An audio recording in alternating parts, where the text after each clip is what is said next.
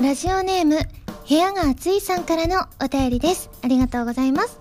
ハラミー、こんにちは、こんにちは。最近知ったのですが、はらまるくんは、川でよく取れるそうですね。そちらにいらっしゃるはらまるくんも、ハラミーが川で取ってきたはらまるくんなのでしょうかもしよろしければ教えてください。え？そうなんですよ。よく川で取れるんですよ、はらまるくん。あの、その、はらまるくんはね、あのあれなんですよ。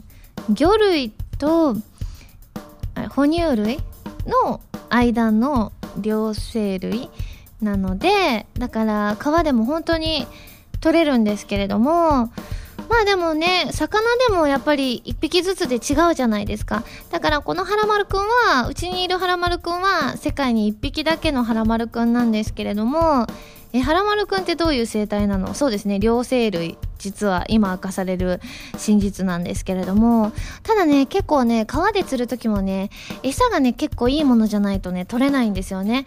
あのー高い餌じゃないと、あの偽物のルアーとかあるじゃないですか。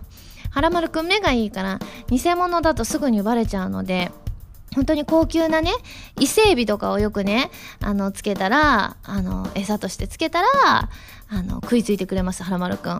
え？カエルとかみたいにヌメヌメしてるの？あのね、あのね、あの、その、引き上げてすぐはやっぱりちょっとね、水のヌメヌメ感もあるんですけれども、基本的にはあの、ドライヤーで乾かせば、全然あの、ヌメヌメ感は取れて、いい毛並みの哺乳類さんになりますね。はい、というわけで今週は原由美の、哺乳類ラジオ改めましてこんばんは、原由美です。原由美のまるまるラジオ略して花丸。このラジオは毎回皆さんのお便りによってタイトルを変えるという、ちょっと変わった内容になっています。ということでね、川でよくは取れませんよ。原丸くん。どうしよう。でもあの、ね、私でも両生類とかだとちょっと微妙かもしれない。でも、このオープニングのコーナーって基本的に全部がフィクションですので、違いますからね。本当の原丸くんは、全然そういうあのふなっしーとかネバールくんとかと一緒な感じですから両生類ではありません。ということでん何ですか？なぜ哺乳類ラジオなのか全然出てこなかった。あやばいここでこんなに間を使うの初めてと思って。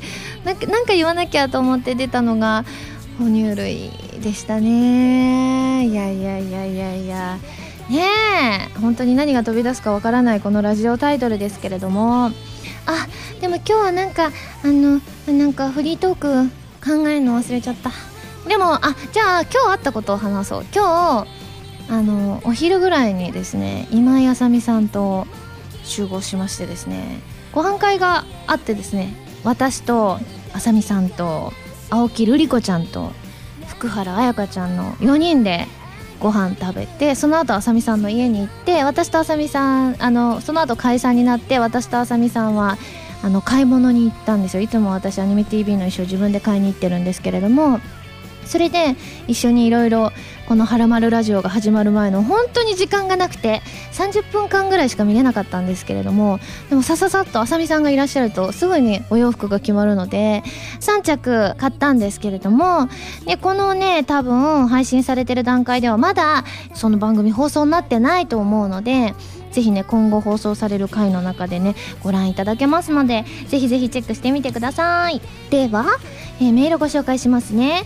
ラジオネームしゅんいちさんです。ありがとうございます。ハラミーこんばんはこんばんは。先日に発表がありましたが iOS、Android 用アプリメビウスファイナルファンタジーにてセーラロット・コーネリア役でのご出演おめでとうございます。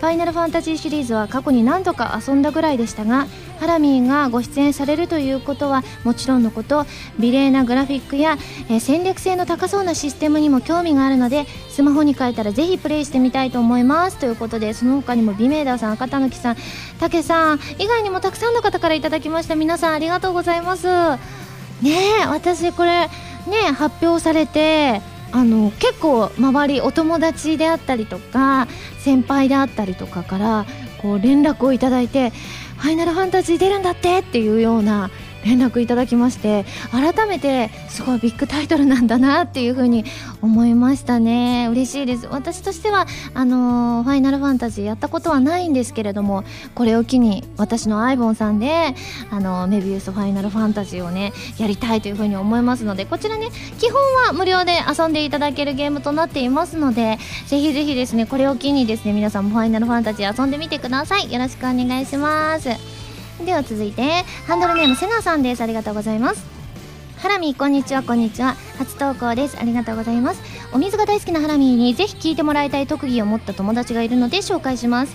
私には小学校の時から14年の付き合いになる友達がいるのですが彼の特技はお水を飲んでどのメーカーの水かわかるというものです。イロハスクリスタルガイザーなど有名なものをはじめ聞いたこともないような名前のものまで飲み比べることができるのです。試しに目隠しをして6種類ほど飲んでもらったところ全て的中でした。長い付き合いになりますが初めて知った意外な特技にとてもびっくりしました。ハラミーの身の回りには変わった特技を持っている方はいますかといただきました。これ羨ましい。私すごいお水大好きだって言って聞き水をねはらまるのあの100回記念の時かな？にやったような気がするんですけれどもその時なんだかんだ当てられなかったじゃないですか。あのいかにもね香水は当てられたんですけど軟水でまあその前に餃子を食べていたこともあってですねあんまこれ言い訳なんですけれどもでも当てられなかったじゃないですか。だからこんなねイロハスとクリスタルガイザーとかって割とね行動的にも似ていたりするのでそれを飲み比べられるってもうかなりのねお水マスターだなというふうには思います。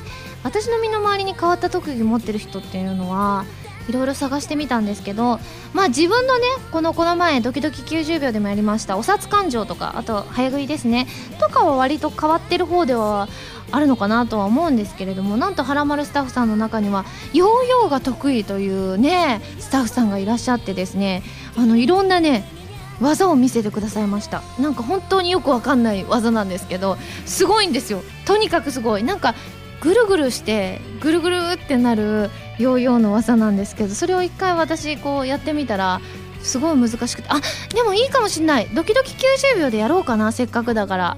ねえ。私はあんまりあのヨーヨー経験がないもので全然あの普通にちょっと飛ばすことも難しかったんですけれどもちょっとねやってみたくなりました。1個ぐらいなんかちょっと技を身につけてみたいですよね。じゃあ続いてラジオネームケーネさんです。ありがとうございます。ゆみさんこんばんは。こんばんは。久々にメールします。ありがとうございます。先日以前の「はらまる」でも紹介された三重県にある菜花の里に桜などを見るために行ってきました。最近はウィンターイルミネーションで有名ですが基本は植物園でいろんな花が植えられています。えー、由美さんはお花を見に行かれることはありますか？またお花見など今年は行かれましたか？といただきました。お花見に行くことないですね。えっとね高校の修学旅行の時ハウステンボス行ってそこにすごく花があったんですけど私はあんまりなんかちらっとだけ見て あんまりなんかこう見入るっていうことはなかったんですけどまあお花自体はねすごく好きだったりはするんですけれどもん何ですか？知ってる花の名前を5つ？えー、いきますよ。チューリップひまわりバラ。えっ、ー、とあとねかすみそうゆりあすごい言えた。まああんまりオーソドックスなのしかわからないですけれども。でもあ桜もありますね。今年お花見行きましたよ。それこそあさみさんと一緒に芝公園の桜を見たんですけれども。ねすごい綺麗でした。あとは帰り道とか割とスタジオの近くとかちょっとねあの一駅分ぐらい歩いたりして帰り道にまあねスタジオの帰りっていうとだいぶもう夜遅かったりするんですけれどもでもすごく夜桜って綺麗なんですよね。お昼間見るのもすごい綺麗なんですけれども夜桜は夜桜で風情があっていいなと思うんですけどまあね今年悔やまれるのは去年あの「はらまる」収録してた時にはなんか近くにねあの桜咲いてる時期にお祭りがあったのでこうフランクフルトとかなんかデザートとか食べられたんですけど今年はあの近くに咲いてはいるんですけどそういったなんか夜店みたいなのがなかったのでやっぱりあれがあるとやっぱお花見って断然楽しくなりますよね。なので来年はそうやってね夜店付きのお花見してみたいなと思います。えー、お花見ネタ他にもダーフクさん、ルキちゃん、タコツボ軍曹さんからもメールいただきました。ありがとうございます。では最後、ラジオネームなつみちゃんです。ありがとうございます。ハラミこんばんはこんばんは。つい先日ショッピングをした時にずっと気になっていたおしゃれなお店に初めて立ち寄ってみました。店員さんも気さくでとっても良いお買い物ができたな。もっと早く入っていればよかったなと思ってしまいました。私はおしゃれなお店だとか普段行かないようなお店には結構緊張して様子を見ながら、えー、ドキドキしてしまうのでですがハラミーは普段お買い物をするときに1人でどこでも行けますか？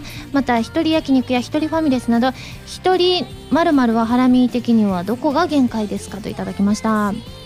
ねまあ普段お買い物するときは基本1人です。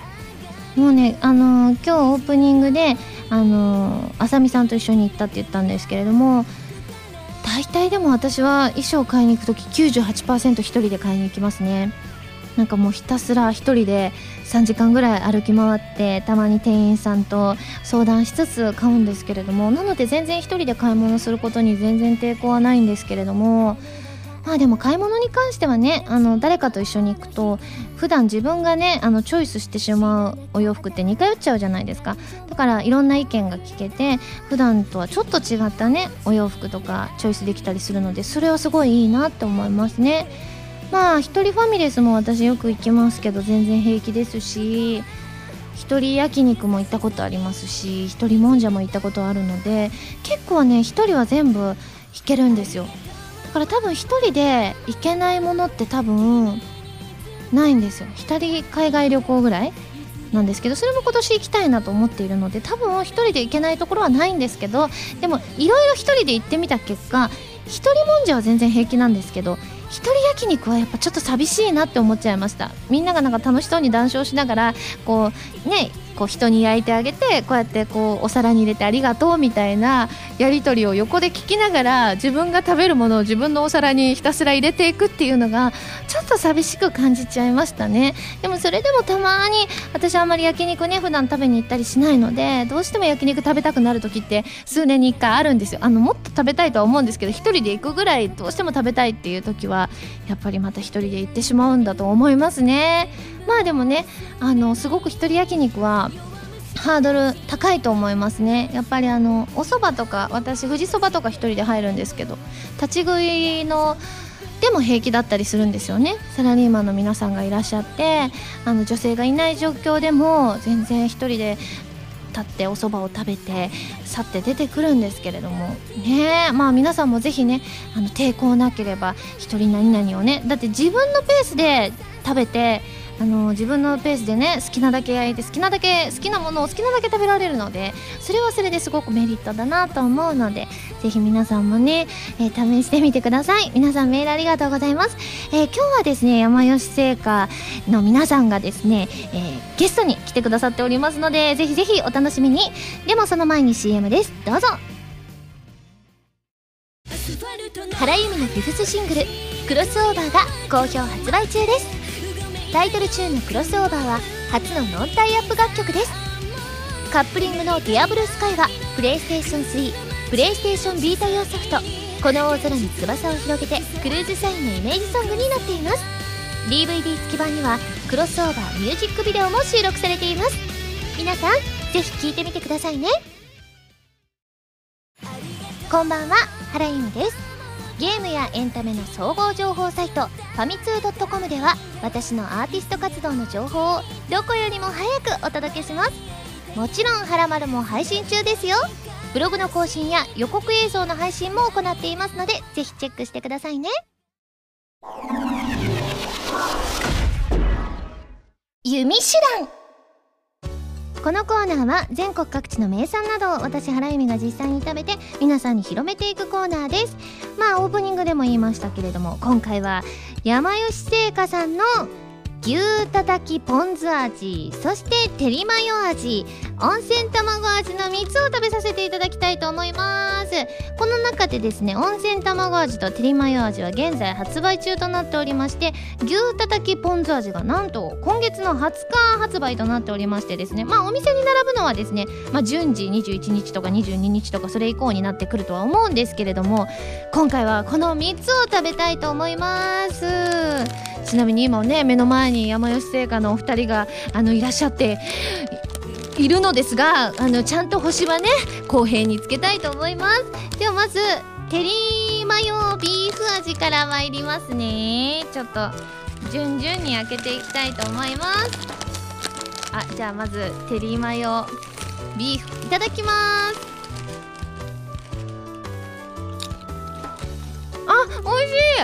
あこれはねみんな好きだと思う。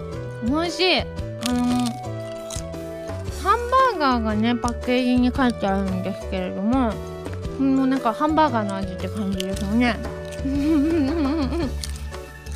うんコクのあるまろやかな味わいって書いてあります。ちゃんと味がしっかりついてるんですけれどもでもそんなになんかこう強すぎない感じが本当にまろやかさを演出していて美味しいですね。そして続いて温泉卵味いただきます。ただきます。あーすごい優しい味してますね。もう一枚いただきます。うん。おいしい。これね1枚食べた後2枚目食べるとさらにこのかつおだしの風味が強く感じられるのでめっちゃ私だし好きの私としてはすごく好きです。これやっぱりねあの続けてね何枚もこれね多分ね3枚ぐらい一気に食べても美味しいかもしれないですね。続いて牛たたきポン酢味参ります。いただきます。ああすごい。あのお肉のジューシーさがですねもう一枚いただきます。うん。お肉のこのジュワーとジューシー感とですねあとそのポン酢のさっぱり感がいい感じに混ざり合っているのでなんか後味にすごくポン酢な感じはするんですけれども食べた瞬間に牛っぽい感じが すごくしますね。うん！美味しい！美味しいですね！これポン酢が入ってることによってなんか新感覚って感じがしますね。この牛とポン酢の酸味がねいい感じに混ざり合っております。えー、ではまず採点をしちゃいますかね。これはじゃあ1個だけに採点つけます。それともこれは3つ合わせてにしますか？3つ合わせて。なるほど。ではですねこの3つ評価したいと思います。ユミシュランの評価は星3つです。ね美味しい。私これもともとポテトチップス自体が大好きなのでかなりね高得点今回も出ましたけれども。うーんということでねやっぱりねこの3つの中では私このポテトチップス温泉卵味が一番好みだったので今回は、えーポテトチップス温泉卵味で CM 作りたいと思います。でですねどういう CM 作ろうかなと思ったらですねなんとですね山吉製菓さんのこのねあのポテトチップスにですねあのキャラクターがいらっしゃいましてですねわしゃビーフくんっていうんですって。あのわしのわしゃでビーフみたいな感じでつながってるわしゃビーフくんがいらっしゃるんですけれどもまあ牛さんですね。ちょっと眠そうな目をしているあのー牛さんなんですけれどもまあねまだねこの声がねボイスがついてないということなのでせっかくなのでねあのー、まあ、山吉製菓のお二人が来てくださっていますのであのーまあ私がねプレゼンじゃないですけどこんな声ありますよっていうのでですねちょっとせっかくなのでちょっと迷ったので2パターンをねこの CM の中で使いたいと思います。あのわしゃっていうだけあってちょっとおじいちゃんなんじゃないかなパターンででもそれが全然違ったらダメだってなるじゃないですか。だからもうちょっと若いバージョンの2パターンでですねちょっとこの CM の中でまあ CM は至って真面目な CM なんですけれどもその中でね2パターンのキャラクターを演じさせていただきたいなというふうに思います。それでは CM スタート。わしゃわしゃビーフくん。わしのマイブームは温泉に入りながら卵を食べること。そんな僕の大好きなものが組み合わさった商品が発売されたよ。とっても美味しいんだ山吉製菓のポテトチップス温泉卵味。はいということでですねこれね2パターンもやったならもしかしてあいいんじゃないかって思っていただけるかもしれませんからね。ということで皆さん CM いかがでしたか？このコーナーでは全国の名産情報を募集しています。名産をお送りいただくのではなくどこの何が美味しいかといった情報をメールでお送りくださいね。この後は山吉製菓さんからお二人来てくださってますよ。お楽しみに。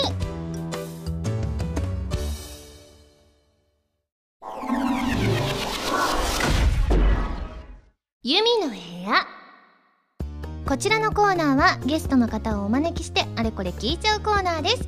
今回のゲストは山吉製菓の折原さんと加藤さんです。よろしくお願いします。よろしくお願いします。はい。ということで折原さんと加藤さんはどんなお仕事をしてらっしゃるんですか？ははい、えー、折原です。い。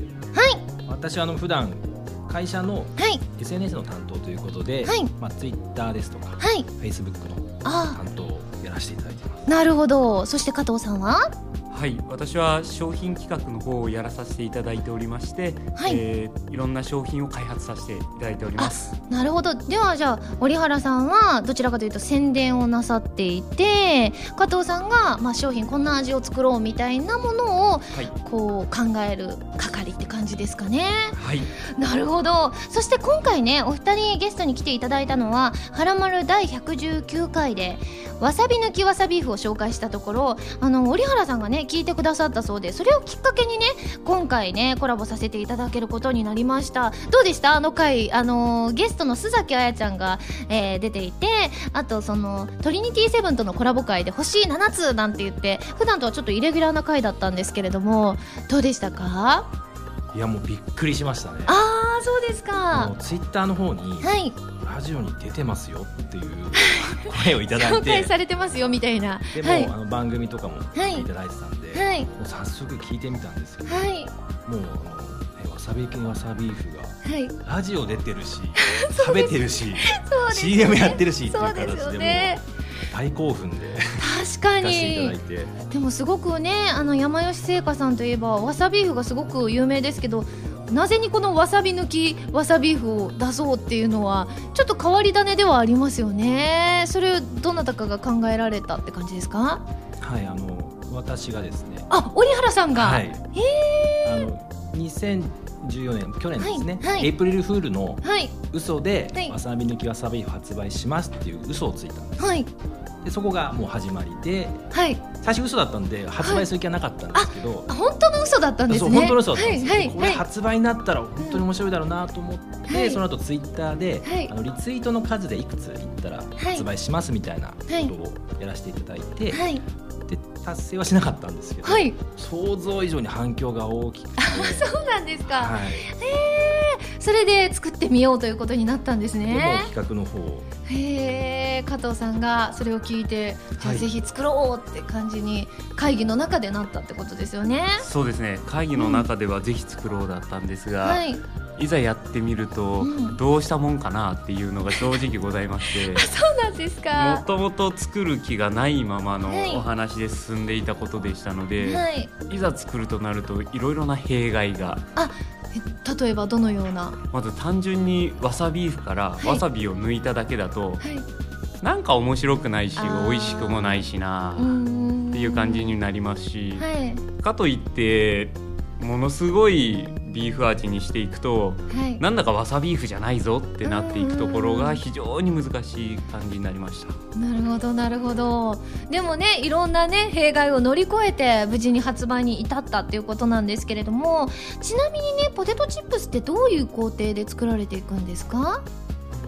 工場とかそういうはい。生産の方ですか？ね、まあそうです。ねまあ大体こういう商品を作ろうみたいな多分企画が出るところからの大まかな流れをちょっとね噛み砕いて教えていただきたいんですけれども。まずは、まずはなんかこう世の中で流行ってるものとか面白そうなものを単純に見つけて、はい。本来だったらそれを企画会議にかけたりするんでしょうけど、はいうちの場合はどっちかというともう先に作ってみちゃって。そうなんですか。はい。で面白そうだったらどんどんどんどん作り込んでじゃあもう発売しようという形にするケースの方がどちらかというと多いですね。えー、じゃあ本当にあのいろんな種類のものを実際世に出てないものでもいろんなものを試食されてるってことですか？皆さんは。そうですね。へええ大体作ったものの中から何割ぐらいが採用になるんですか？すごい難しい質問だと思うんですけどそうですね、うん。なんだかんだ言って2割ぐらいかなっていう印象はあります。2割採用されるんですね、はい、じゃ残りのね8割ね数考えるのも大変だと思うんですけどちなみに今回ね食べさせていただいたあの3種類もすごく美味しいなって思ったんですけれどもまあねあのテリマヨビーフとかあとは牛たたきポン酢とかまあいろいろあるんですけど温泉卵味ってすごく珍しいですよね。これはねあの皆さん想像してない感じだったんじゃないですか？これを持ってきたこの案を持ってきた人は。何をねこうどの辺に引っかかって温泉卵作ってみようってなったんでしょうか？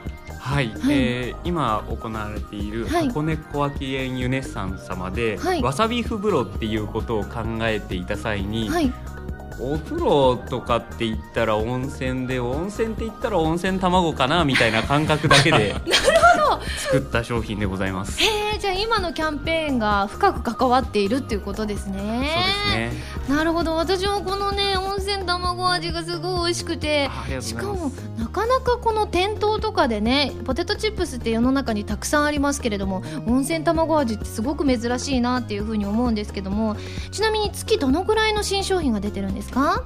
大体月に3品ぐらいずつ出ております。えでもそれってすっごく多いですよね。そう考えると。まあそうですね。ね、はい、月3品ずつぐらい出るとしたらその前の月とかに発売されたやつは手に入んなくなるってことですか？そうですね。え、はい、あでもその中ですごく好評だったらずっと永久的にあるってことですよね。そうですね。はい。なるほど。へえ温泉卵味ね今月発売になったっていうことなのでちょっと生き残ってほしいですね。もうぜひ。私ちょっと私ちょっとこれ残るようにあの買いますコンビニで。ありがとうございますなるほどすごく興味深いお話。なかなかねこうやってねポテトチップスの業界の方とお話しする機会がないので皆さんもすごくね新鮮なお話たくさんねお聞きすることができたんですけれどもちなみにねあのメール今回ねあのたくさんいただいておりましてそちらもご紹介していきたいと思うんですけれども、はい、ハンドルネームりょうさんです。ありがとうございます。ありがとうございます。えー、原さん山吉製菓さんこんにちは。こんにちは。こんにちは。山吉製菓さんは先日放送されたマツコの知らない世界でも紹介されていたようにいろいろなポテトチップスを出されていますがその中でも笑ってしまうほどまずいと噂のキャビア味ポテトチップスが発売されましたが どうしてこの味のポテトチップスを作ろうと思ったのか松子さんがあんなにまずいと連呼されていたのに発売しようと思ったのかぜひ教えてくださいと。こんなのあったんですね。はいそうですね。これでも実際にじゃあ今のお話の流れだとこのキャビア味のポテトチップスを作ってみてそれを食べてそれの上で商品出そうってなったわけですよね、はい、えななぜにこの生き残ったんですか？このあのまずいとされている。えーとですね、はい、キャビアの特徴を突き詰めていった結果、はい、魚の卵なので、はい、ちょっと生臭い、はい。そこにちょっとですね、リアルにフォーカスしすぎまして。まあ企画上ですとあこれはよくできてるね面白いんじゃないかみたいになったんですけど、はいはい、一般のお客さんにしてみますと食べた時に、あれなんだかおかしいぞみたいな ちょっとそういう結果になってしまいました。新しいですねこの生臭さが香るポテトチップスっていうのはそうですね。なかなかないですけれども、はい、きっとでもきっと作るのは大変そうですよね。そうやってあのお魚感とか生臭さ感とかリアルさを追求したら、はい、味をね作ってらっしゃる皆さんも大変な作業だったんじゃないかなって思うんですがちなみにこのキャビア味のポテトチップスは今手に入るものなのでしょうか、えー、今店頭にもしかしたらあるかもしれないとは思うんですけども、ちょっと限定的な商品になってしまっておりますので、もし見つけたら、お早めにご購入していただけると助かります。もうあのどんどんあの次発売されて手に入らなくなるパターンになるこ、ね、ってことですよね。はい、あなるほどじゃあぜひねあの気になった方であのもうこれねあの食べられない味となっておりますのであのおそらくねあこの後すごいなんかなんかの事情があってまた発売されるかもしれないんですけどまあ現状今のね、反応を伺っていると手に入らなさそうなのでぜひ皆さん見つけた際にはチェックしていただきたいなと思います、えー、そしてそれつながりでですね12ギルケンさんからこんなメールいただいております、えー、実際には販売されなかったが今までに開発されたポテチの中で一番の変わり種味を教えてくださいといただきましたね。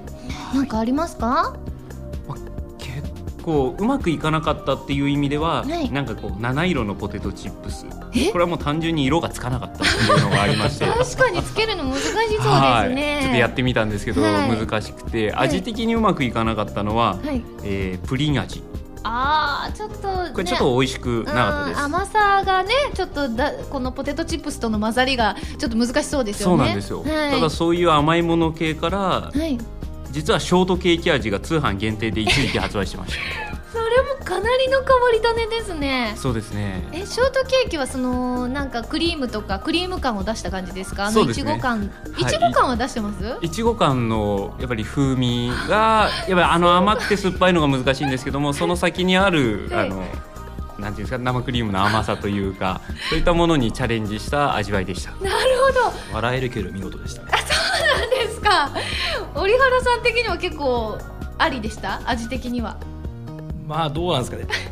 ありな方もいらっしゃるかなっていう。まあ、世の中いろんな味覚の方がいらっしゃいますからね。そうですね。こう作ってみようって思ってそれで実際にこう作って、ね、社員の皆さんが食べるっていうのに至ったっていうのがすごいですよね。そのショートケーキとかでねなかなか本当にいろんな味で、えー、いつも試みてらっしゃってその中の、ね、選ばれたものたちがねあのこう店頭でお買い求めいただけるものとなっているんだなって思いました。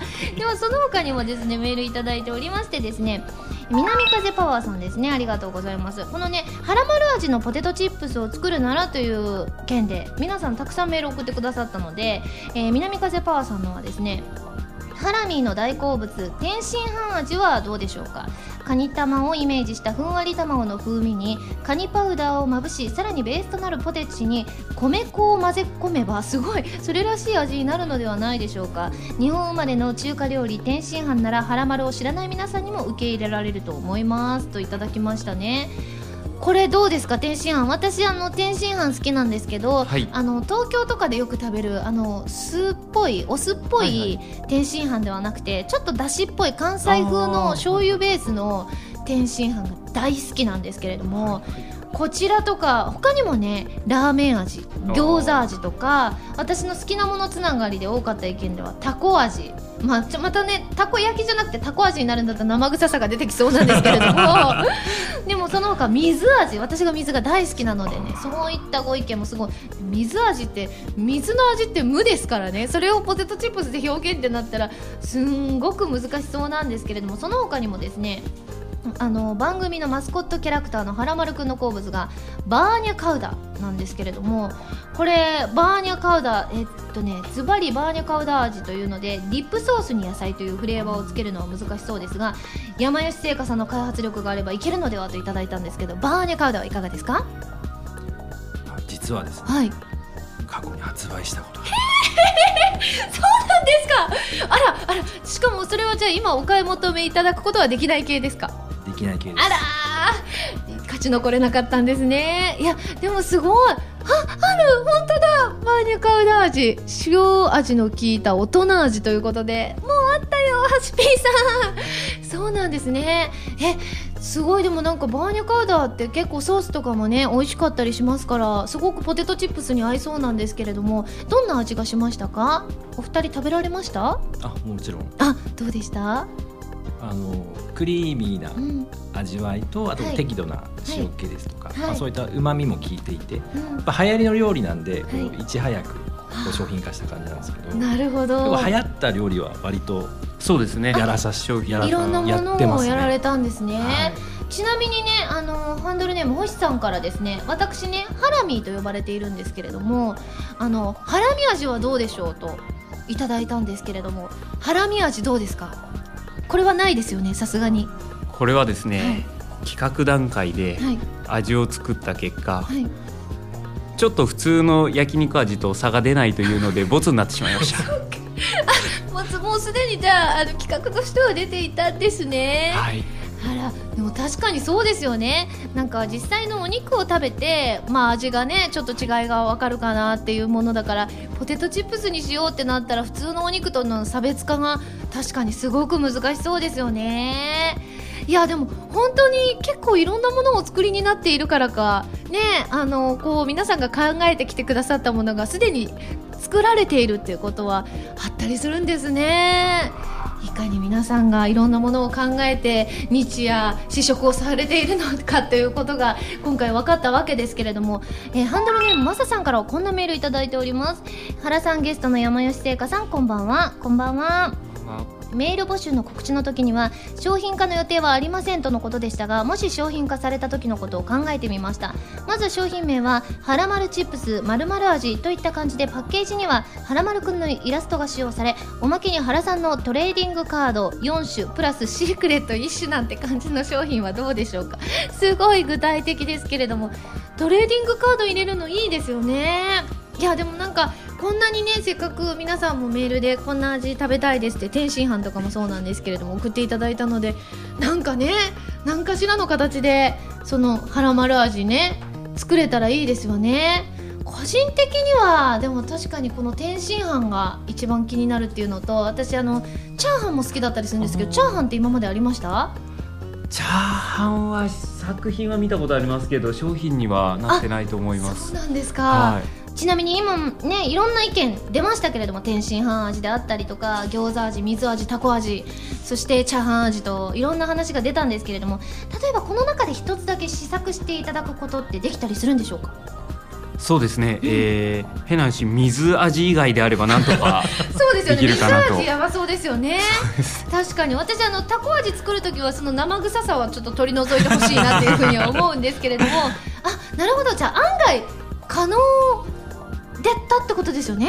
あいいかも。じゃあ試作してイベントで配るとかももしかしてできたりするかもしれないってことですかね？そうですね、うん、はい。あなるほど。じゃあ私そのあのあの試食行く会私参加していいですか？あそうですね、はい、何個かちょっとまあ用意させていただいて、はい、その中で選んでいただくような形とかできたら面白いかなとは思います。すごい嬉しいですね。これはじゃああの今後ねこの「はらまるラジオ」の中でもこのねコラボまあいつになるかわからないんですけれどもまた続報をお伝えしていきたいと思いますので皆さんお楽しみに。では最後にお二人から告知をお願いします。はい。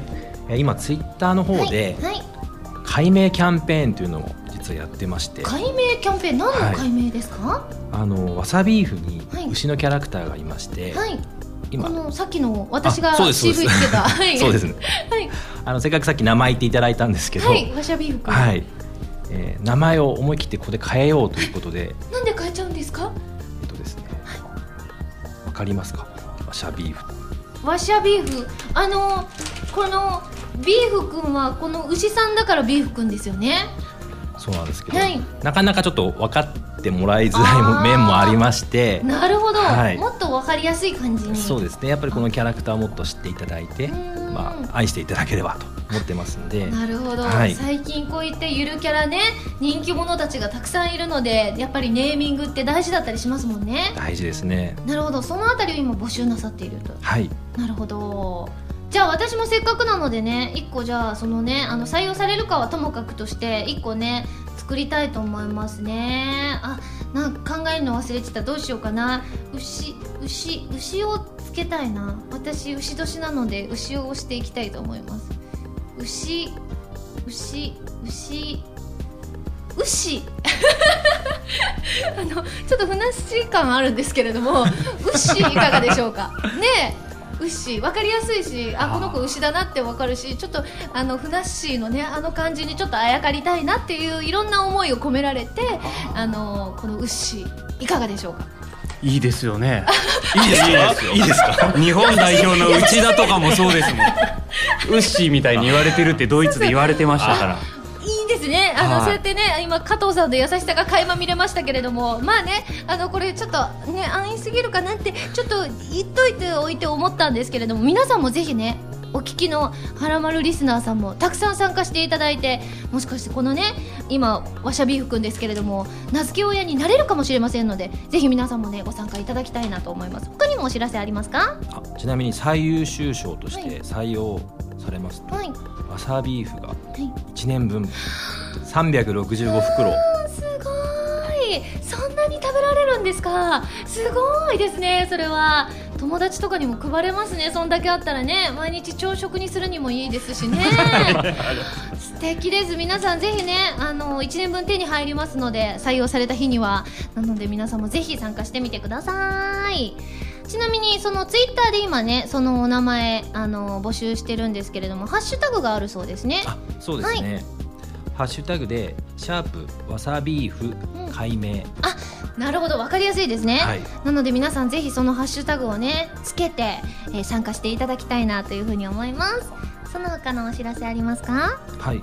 あとですねあの今先ほどの温泉卵味でも話が出たんですけども、はい、箱根にあります、はい、えー、箱根小涌園ユネッサンさんで今、はい、わさビーフ風呂をやっておりますので、はい、ぜひぜひ皆さん箱根に来てください。そうですね。あの温泉入れるってことですよね？はい。おおいいですね。温泉入りつつこのポテトチップスを食べるって幸せですからね。はいということで折原さん加藤さん今日はたくさんのお話ありがとうございました。ありがとうございました。以上由美の部屋でした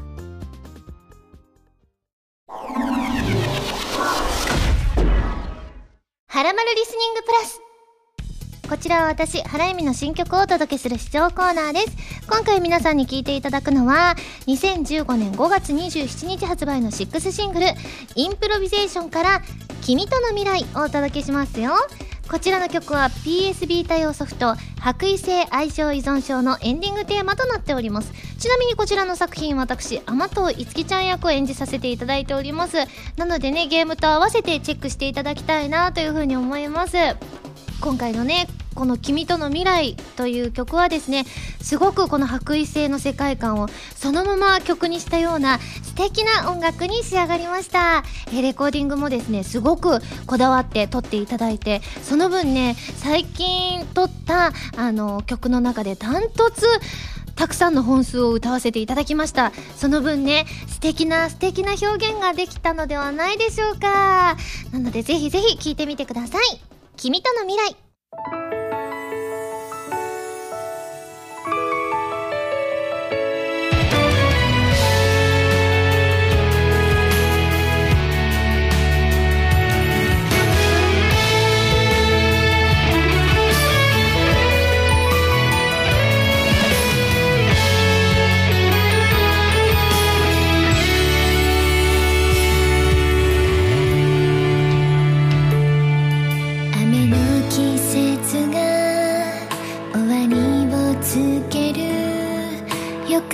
に包まれて目覚めた。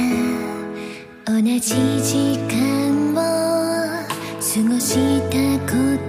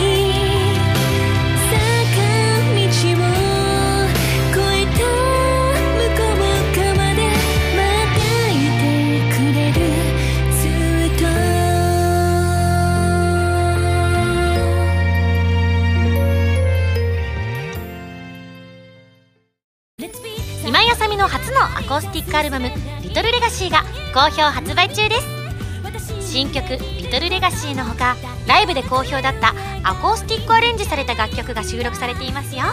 ぜひ皆さん聴いてみてくださいね。わしゃわしゃビーフくんわしのマイブームは温泉に入りながら卵を食べること。そんな僕の大好きなものが組み合わさった商品が発売されたよ。とっても美味しいんだ。山吉製菓のポテトチップス温泉卵味。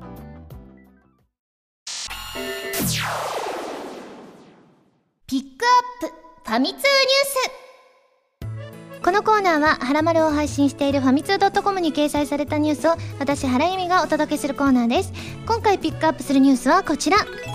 歌に感謝の思いを乗せて原由美バースデーライブ2015リポート。2015年1月17日大阪府梅田のライブハウス梅田クワトロにて声優歌手として活躍する原由美さんのセカンドライブ原由美バースデーライブ2015アイムホームが開催された。本記事ではその模様をリポート。ということでございましてですね、お写真付きでたっぷりとですね、あの、アップされております。メールね、それご覧いただいた皆さんからもメールいただいております。ゆずんさんです。ありがとうございます。ハラミ、こんばんは、こんばんは。えー、1月に開催されたバースデーライブのレポートがファミ通さんに公開されましたね。たくさんの写真とともに綴られるライブレポートに、えー、当日ライブで見た光景、感動が蘇ってきますね。記事中で今回のキーワードは心を込めるだろうと語られていますが、何度思い返しても本当にたくさんの思いや感情の伝わってくるライブだったなと胸がじんわり温かくなってきます。こうしてレポートとして改めて記事に起こされると時間が経って曖昧になり始めていた記憶も鮮明に戻ってきますし大好評だったお衣装も写真でじっくり見られるしととても幸せな気持ちになりますね。ということでその他シムーンさんなど他の方からもですねこちらの感想のメールいただきました。ありがとうございます。ん？リポートを書いたスタッフが遅れたのは自分のせいです。いませんと言っていると言ってください。そうですね。はらまるの某スタッフさんがこの記事を書いてくださったんですけれどもでも結構記事に対するすごく称賛のメールがたくさんあったりしてご本人は大変喜んでいらっしゃいましたけれどもまあでも本当にねたくさん写真撮っていただいたりとかあとはやっぱり私個人的にはあの今回の衣装2着とも新しい衣装を気に入っているんですけれども特にこの帽子をかぶったお衣装ですねが本当に私なかなかねこういった衣装をパンツですしあのステージ衣装としては普段着ないものだったりするのでだから私自身もこれを見てあこんな感じやったなっていうふうにいろいろね思いが蘇ってくるんですけれどもなおかつ私がね最後に言ったご挨拶であるとかそれがそのままね関西弁で喋ったまま記事に書き起こしてくださっているのでねなんか私自身もすごく鮮明に蘇ってきました、えー、まだねあの見てないよって方はぜひこちらの記事をねご覧いただきたいなと思います。以上ピックアップファミ通ニュースのコーナーでした。